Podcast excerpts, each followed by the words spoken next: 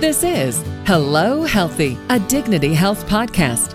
We are all hopeful that a COVID 19 vaccine will be available in the near future, but there are many myths about the virus, and there still seems to be some uncertainty about the effectiveness of wearing face masks. And joining me today to help clear up some of the myths and explain why masks are so effective in limiting the spread of the virus is Dr. Katie Candlewall Gilman. She's a surgeon at the Mark Twain Center and a COVID 19 survivor. So, Doctor, thanks so much for joining me. We're uh, discussing COVID 19, sort of fact versus fiction today. We're also going to discuss the importance of masks. You know, information about COVID 19 and the recommendations keep changing. So, let's go through some of these things. Is COVID 19 similar or at all like the flu? This is a common misconception that COVID 19 is just a mutated form of the cold or the flu and is similar to the flu, and this is false. And while you can have similar symptoms as the flu, like fever, body aches and pains, cough, stomach upset, there's very striking differences. And the first is that the mortality of the seasonal flu is 0.1%. That means that one out of a thousand people who have the flu die. The mortality of COVID 19 was initially thought to be really high, between 4 and 5%, but with more um, testing and finding more asymptomatic infections, we're seeing that the mortality seems to be between 0.5 and 1%. And that means that it is still 5 to 10 times more deadly than the flu. Furthermore, the transmission of COVID 19 is between 2 and 2.5, meaning that if you get it, you're going to spread it to be between 2 and 2.5 people if you're not using precautions. And that is higher than the flu. The only reason that we're seeing that death rate may be comparable to the flu is that we've taken such drastic measures to curb its spread. The problem is, is that we've never seen this disease before. This is a novel coronavirus. We have no vaccine for the coronavirus where we have a vaccine for the flu so we can protect our older individuals with higher risk or the very young. We can prevent the spread by vaccination, where even if the vaccine doesn't prevent you from getting it, it will definitely make a more mild disease.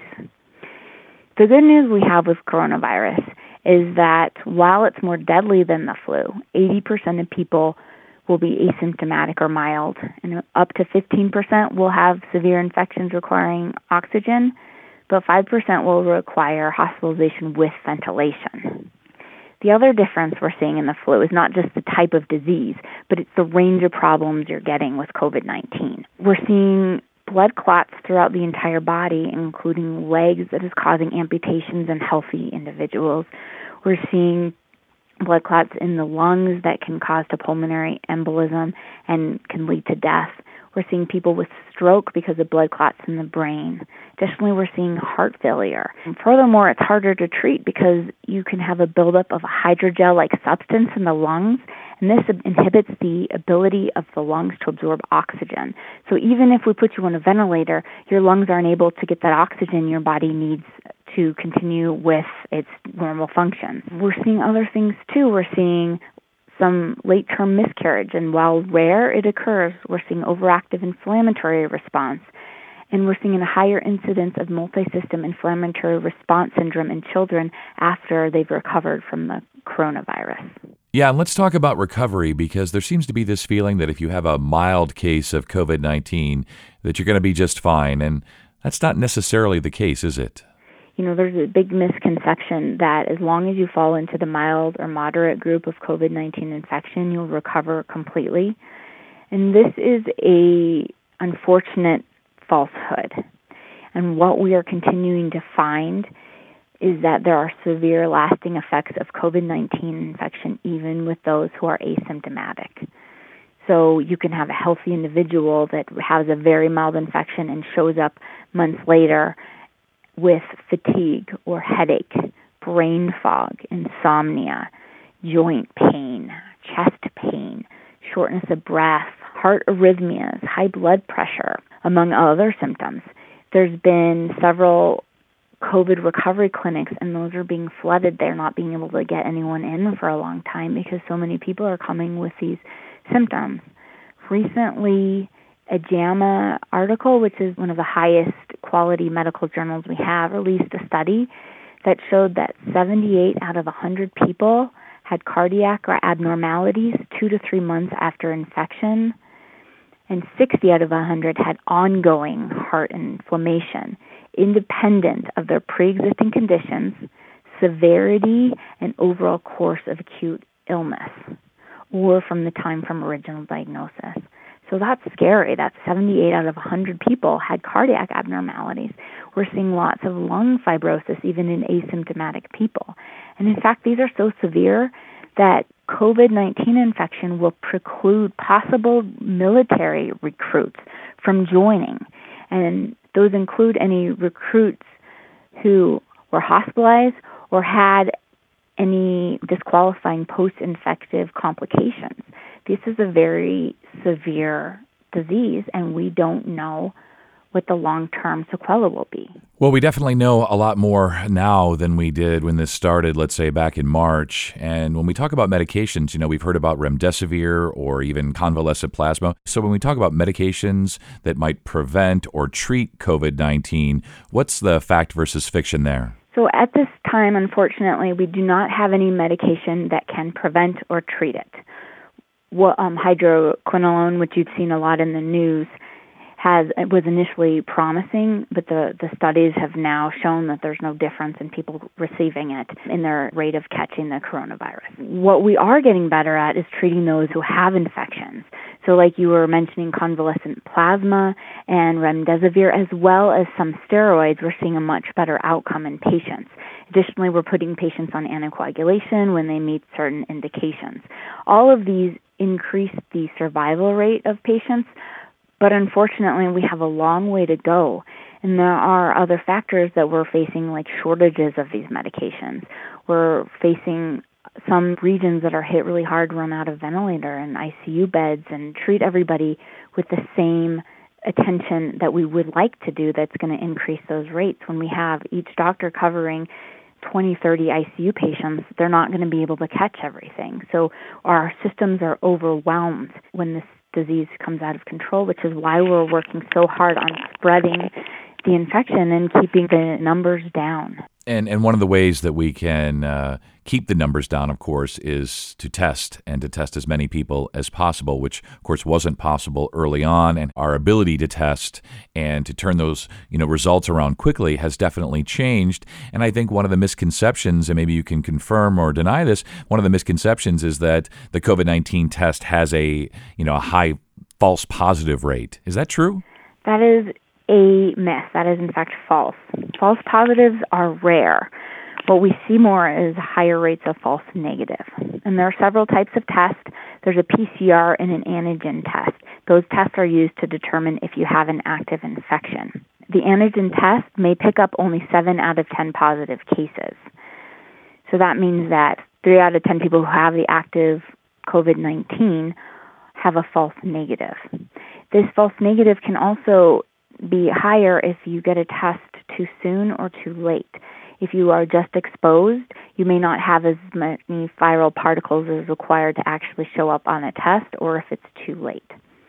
PCR tests are much more accurate. There's been some discussion that they are so accurate they can pick up viral particles that are no longer active. And what that means is that, say, you've had an infection and you've recovered, so you are no longer contagious if the PCR can pick up fragments of your virus, then you will get a positive test saying, yes, you have that, when you're actually not, in fact, infected anymore. So that's not a false positive, that's just a positive when you no longer need to quarantine. And those are much rare. For the most part, if you have a positive test, that means that you have the infection. The antibody test, on the other hand, is a test that determines if you have in the past had the COVID 19 infection. This occurs after your body has time to make the antibodies. And we are not quite sure what that means when you have antibodies. We're, we're studying right now how long they last and if that confers any immunity or not. And at this time, we cannot safely say that if you've had it before, you are immune or how long you're immune. So that is a big area of study that is happening right now. Yeah, and again, it feels like we know so much more now than we did before, and yet the longer I hear you talk today, the more I realize there's just still so much we don't know. and we may not know for some time. Maybe we don't even find out the answers to some of these questions until after there's a vaccine. One of the things I know during COVID 19 and during lockdown is that people have uh, been drinking alcohol more. Uh, in fact, a lot of stores and companies have made it really easy to have it shipped to your house. And I don't know whether that's because people think it has any effect on the virus or not, but I- I'm going to assume that drinking alcohol does not reduce the risk or rate of infection, does it? You are correct. Unfortunately, alcohol, while using a hand sanitizer of 70% alcohol, is effective in killing the virus on surfaces or your hands it is ineffective if consuming alcohol. And this is one of the many hard side effects of this really hard time for our country and the world. People have been increasing their alcohol consumption at alarming rates. And in addition to having, you know, the effects of alcoholism, you are decreasing your immune system. You're actually preventing your body's natural abilities to fight off coronavirus, so you're putting yourself at higher risk of infection. I want to shift to talking about face masks. You and I were talking off the air a little bit, and uh, let's just start here right up front. Do face masks uh, help to prevent the spread of COVID 19? Yes, they do. This is a hot topic, and a lot of this comes from the fact that when COVID 19 first hit, there was a lot of disagreement for many reasons about the use of face masks. But as time has gone, the majority of scientists, politicians, and physicians have come to a consensus that wearing masks in public prevents the spread or helps curb the spread. The role of the mask and the degree of protection will change with the type of mask used. And this makes sense. So if you think about the way that the disease is spread. It's spread by droplets and aerosolized particles that releases when someone sneezes, talks, laughs, sings, coughs, breathes. Wearing a mask will decrease the amount of droplets and virus particles an infected person will release. The better the mask, the more droplets and virus particles will be caught. So the real issue that we have is you wear a mask to protect those around you. You wear a mask to keep your businesses open. You wear a mask to protect everybody, not just the people who are sick or have multiple comorbidities. You wear a mask to protect everyone around you from catching and spreading it. The thing to remember too is that you don't need to wear a mask just when you have symptoms, but you wear it all the time. And the reason is you are most infective before you have any symptoms. So the time leading up into your infection or when you start to get aching, you start to get fevers or cough, that is when you are having the highest viral count in your body. So if you wear it all the time, you will be able to prevent the spread or at least slow the spread when you are infective. The other thing is that masks also do confer some protection to the wearer, but this again depends on the type of mask. And additionally, it depends on how you wear the masks. So if you are wearing a mask but it's below your nose, or if you're wearing a mask that is thin and you can see through, or even if you wear a mask and it's protecting the coronavirus, it's on the outside of your mask and then you touch the mask and then you touch your mouth or your nose or your eyes, you're still going to be able to transmit those viral particles into your body. And, Doctor, we know that not all masks are the same. So let's go through that. What's the best type of mask to wear and how should we be wearing them? The best masks are two to three layers. The first layer is a hydrophilic that can absorb water, like a cotton. The second layer can be like a coffee filter or another layer of cotton or some sort of filter. And then the third layer is something that kind of repels water. So a polypropylene on the outside or a polyester cotton blend. And that kind of is going to maximize both your protection and the spread. The next is you want to wear the mask securely over your nose and mouth, secure it under your chin. You want it to not big gapes. And people who are wearing the mask under your nose, think of it like wearing your underwear below your genitals. It doesn't work. You pull it up over your nose. The next is when you take them off, if you just consider the outside of your mask to be dirty, that is what has been collecting and protecting you and has all of the possibly dangerous viral particles. When you take it off, you take it off behind your ears. You fold it with the inside out so that all of that dirty layer is folded inside, and then you wash it after you wear it. Additionally, the CDC does not recommend the use of gaiters or face shields at this time. They're actively evaluating face covers but right now they're not sure about the effectiveness of them. So it's best to, to not wear them. And, Doctor, I'm sure many of us have seen these videos from stores, these confrontations over wearing masks. And I'm wondering if you have any thoughts about why mask wearing has been so polarizing. Part of the problem of when this mask debate hit is that there was a lot of factors at hand. One was that there was a mask shortage for healthcare providers. So, by having the public wear masks, they were taking the needed supplies from healthcare providers. The second was that masks became politicized. And I think subsequent to that, we've kind of all come to a conclusion that it's actually there is no political statement you wear by wearing a mask. You can put your beliefs on the mask. Coronavirus does not care if you are a certain color if you're a certain religion, if you're a certain political party, coronavirus will hit everybody equally. And so I think that just like you do certain things to protect the society, like you observe traffic laws, you wear seatbelts. These are things that are just safety measures you do if you are part of a society to protect those around you and protect yourself.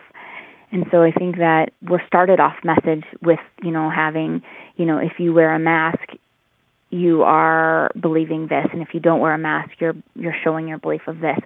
But I think right now we've kind of come to a conclusion that wait, if we want to keep our country open, and we do, we we do. These are devastating effects, and if we want to keep each other healthy, you wear a mask.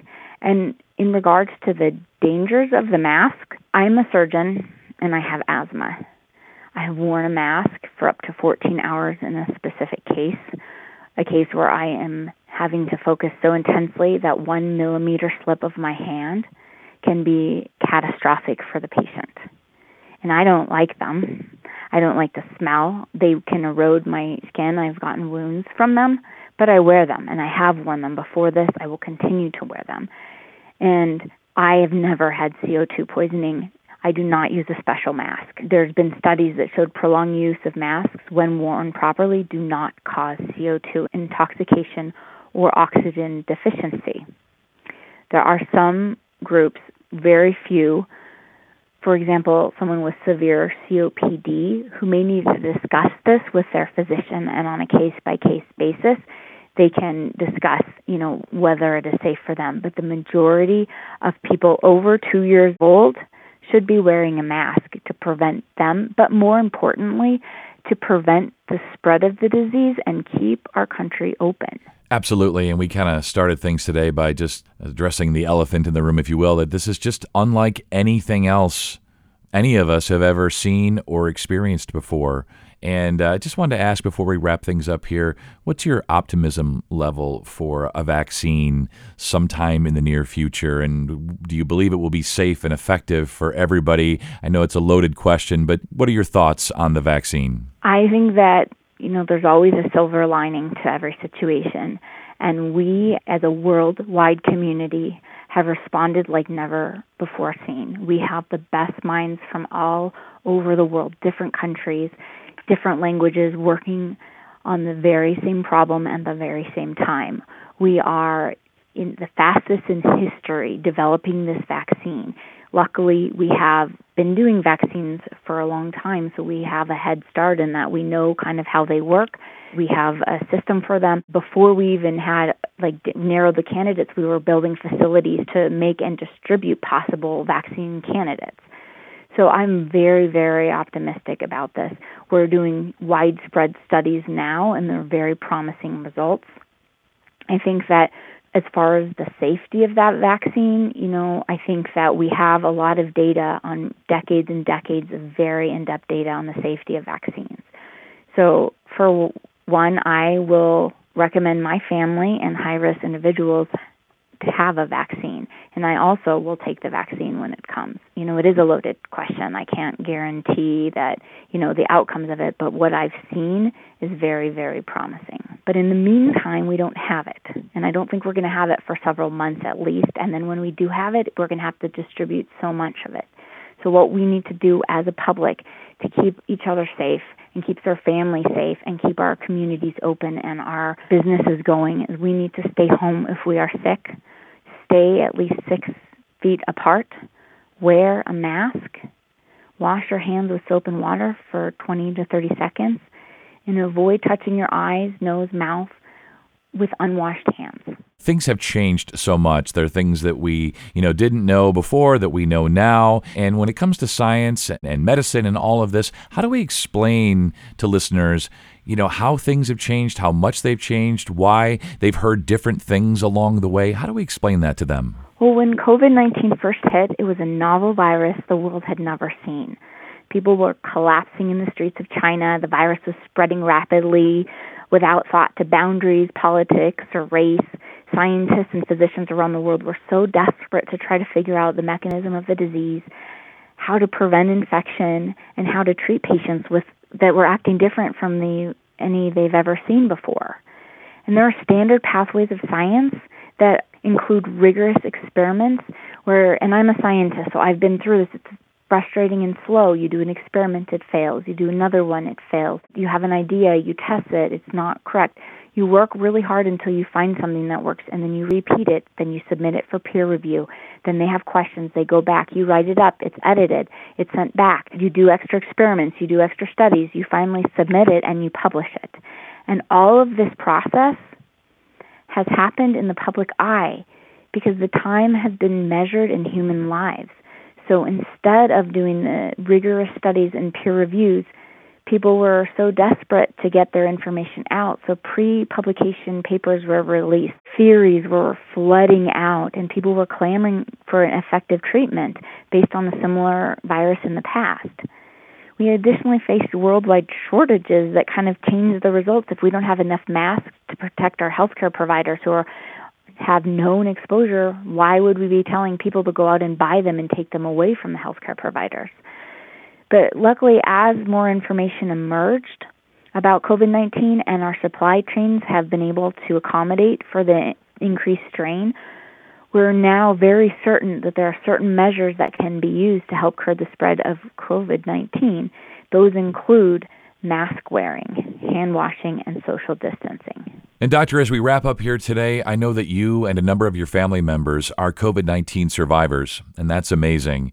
So, what was that experience like, contracting the virus, surviving it, and what have been the after effects of having COVID 19?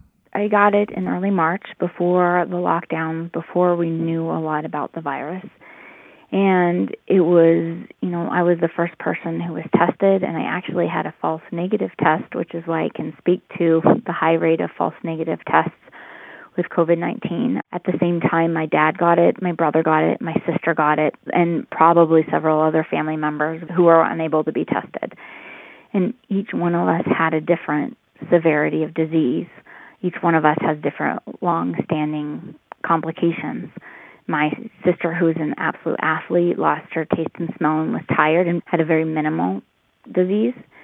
She recovered without any incidents. My brother, who is also very athletic, healthy, and young, he had a more severe d- disease where he had extended fevers, and his long term sequelae include palpitations, fatigue, and shortness of breath. I have asthma, and my asthma has really been affecting my breathing. I wake up at night unable to breathe and causes a lot of anxiety. I, I don't have the same exercise tolerance, and I'm I'm an athlete and I'm healthy as well. My dad, who's older, it was very scary, um, but he survived. He lost 20 pounds and was really fatigued. But the, when I was infective, it was the fear of me. Who am I going to infect? I was really careful to to stay at home, but it's that fear that I'm carrying something that could cause death of somebody else and then just waiting and seeing how it's affecting my body and and waiting seeing how it's affecting my family's body and will these symptoms go away or will they continue? I'm very passionate about spreading this information about prevention because i've gone through it and when people say this is nothing and this is not a real disease or this is doesn't have real consequences i didn't find that to be true for myself. I haven't seen that to be true for my patients. And while fortunately, many people do recover without any complications. I feel so passionate that we can really help mitigate the spread and protect people from going through what we did with simple tools of face mask, hand washing, social distancing. Definitely. And uh, just listening to you, hearing you speak today, and your knowledge and your advice and your own personal story and the story of your family, you know, thank you so much for sharing that. I, I know you're not trying to be, you're just trying to save lives, but I really found it to be inspirational, and I really do appreciate your time today. Thank you. That's Dr. Katie Kandawal Gilman. And for more information, go to dignityhealth.org slash central dash California slash locations slash Mark Twain Medical. And if you found this podcast helpful, please share it on your social channels and check out the full podcast library for topics of interest to you. This is Hello Healthy, a Dignity Health podcast. I'm Scott Webb. Stay well.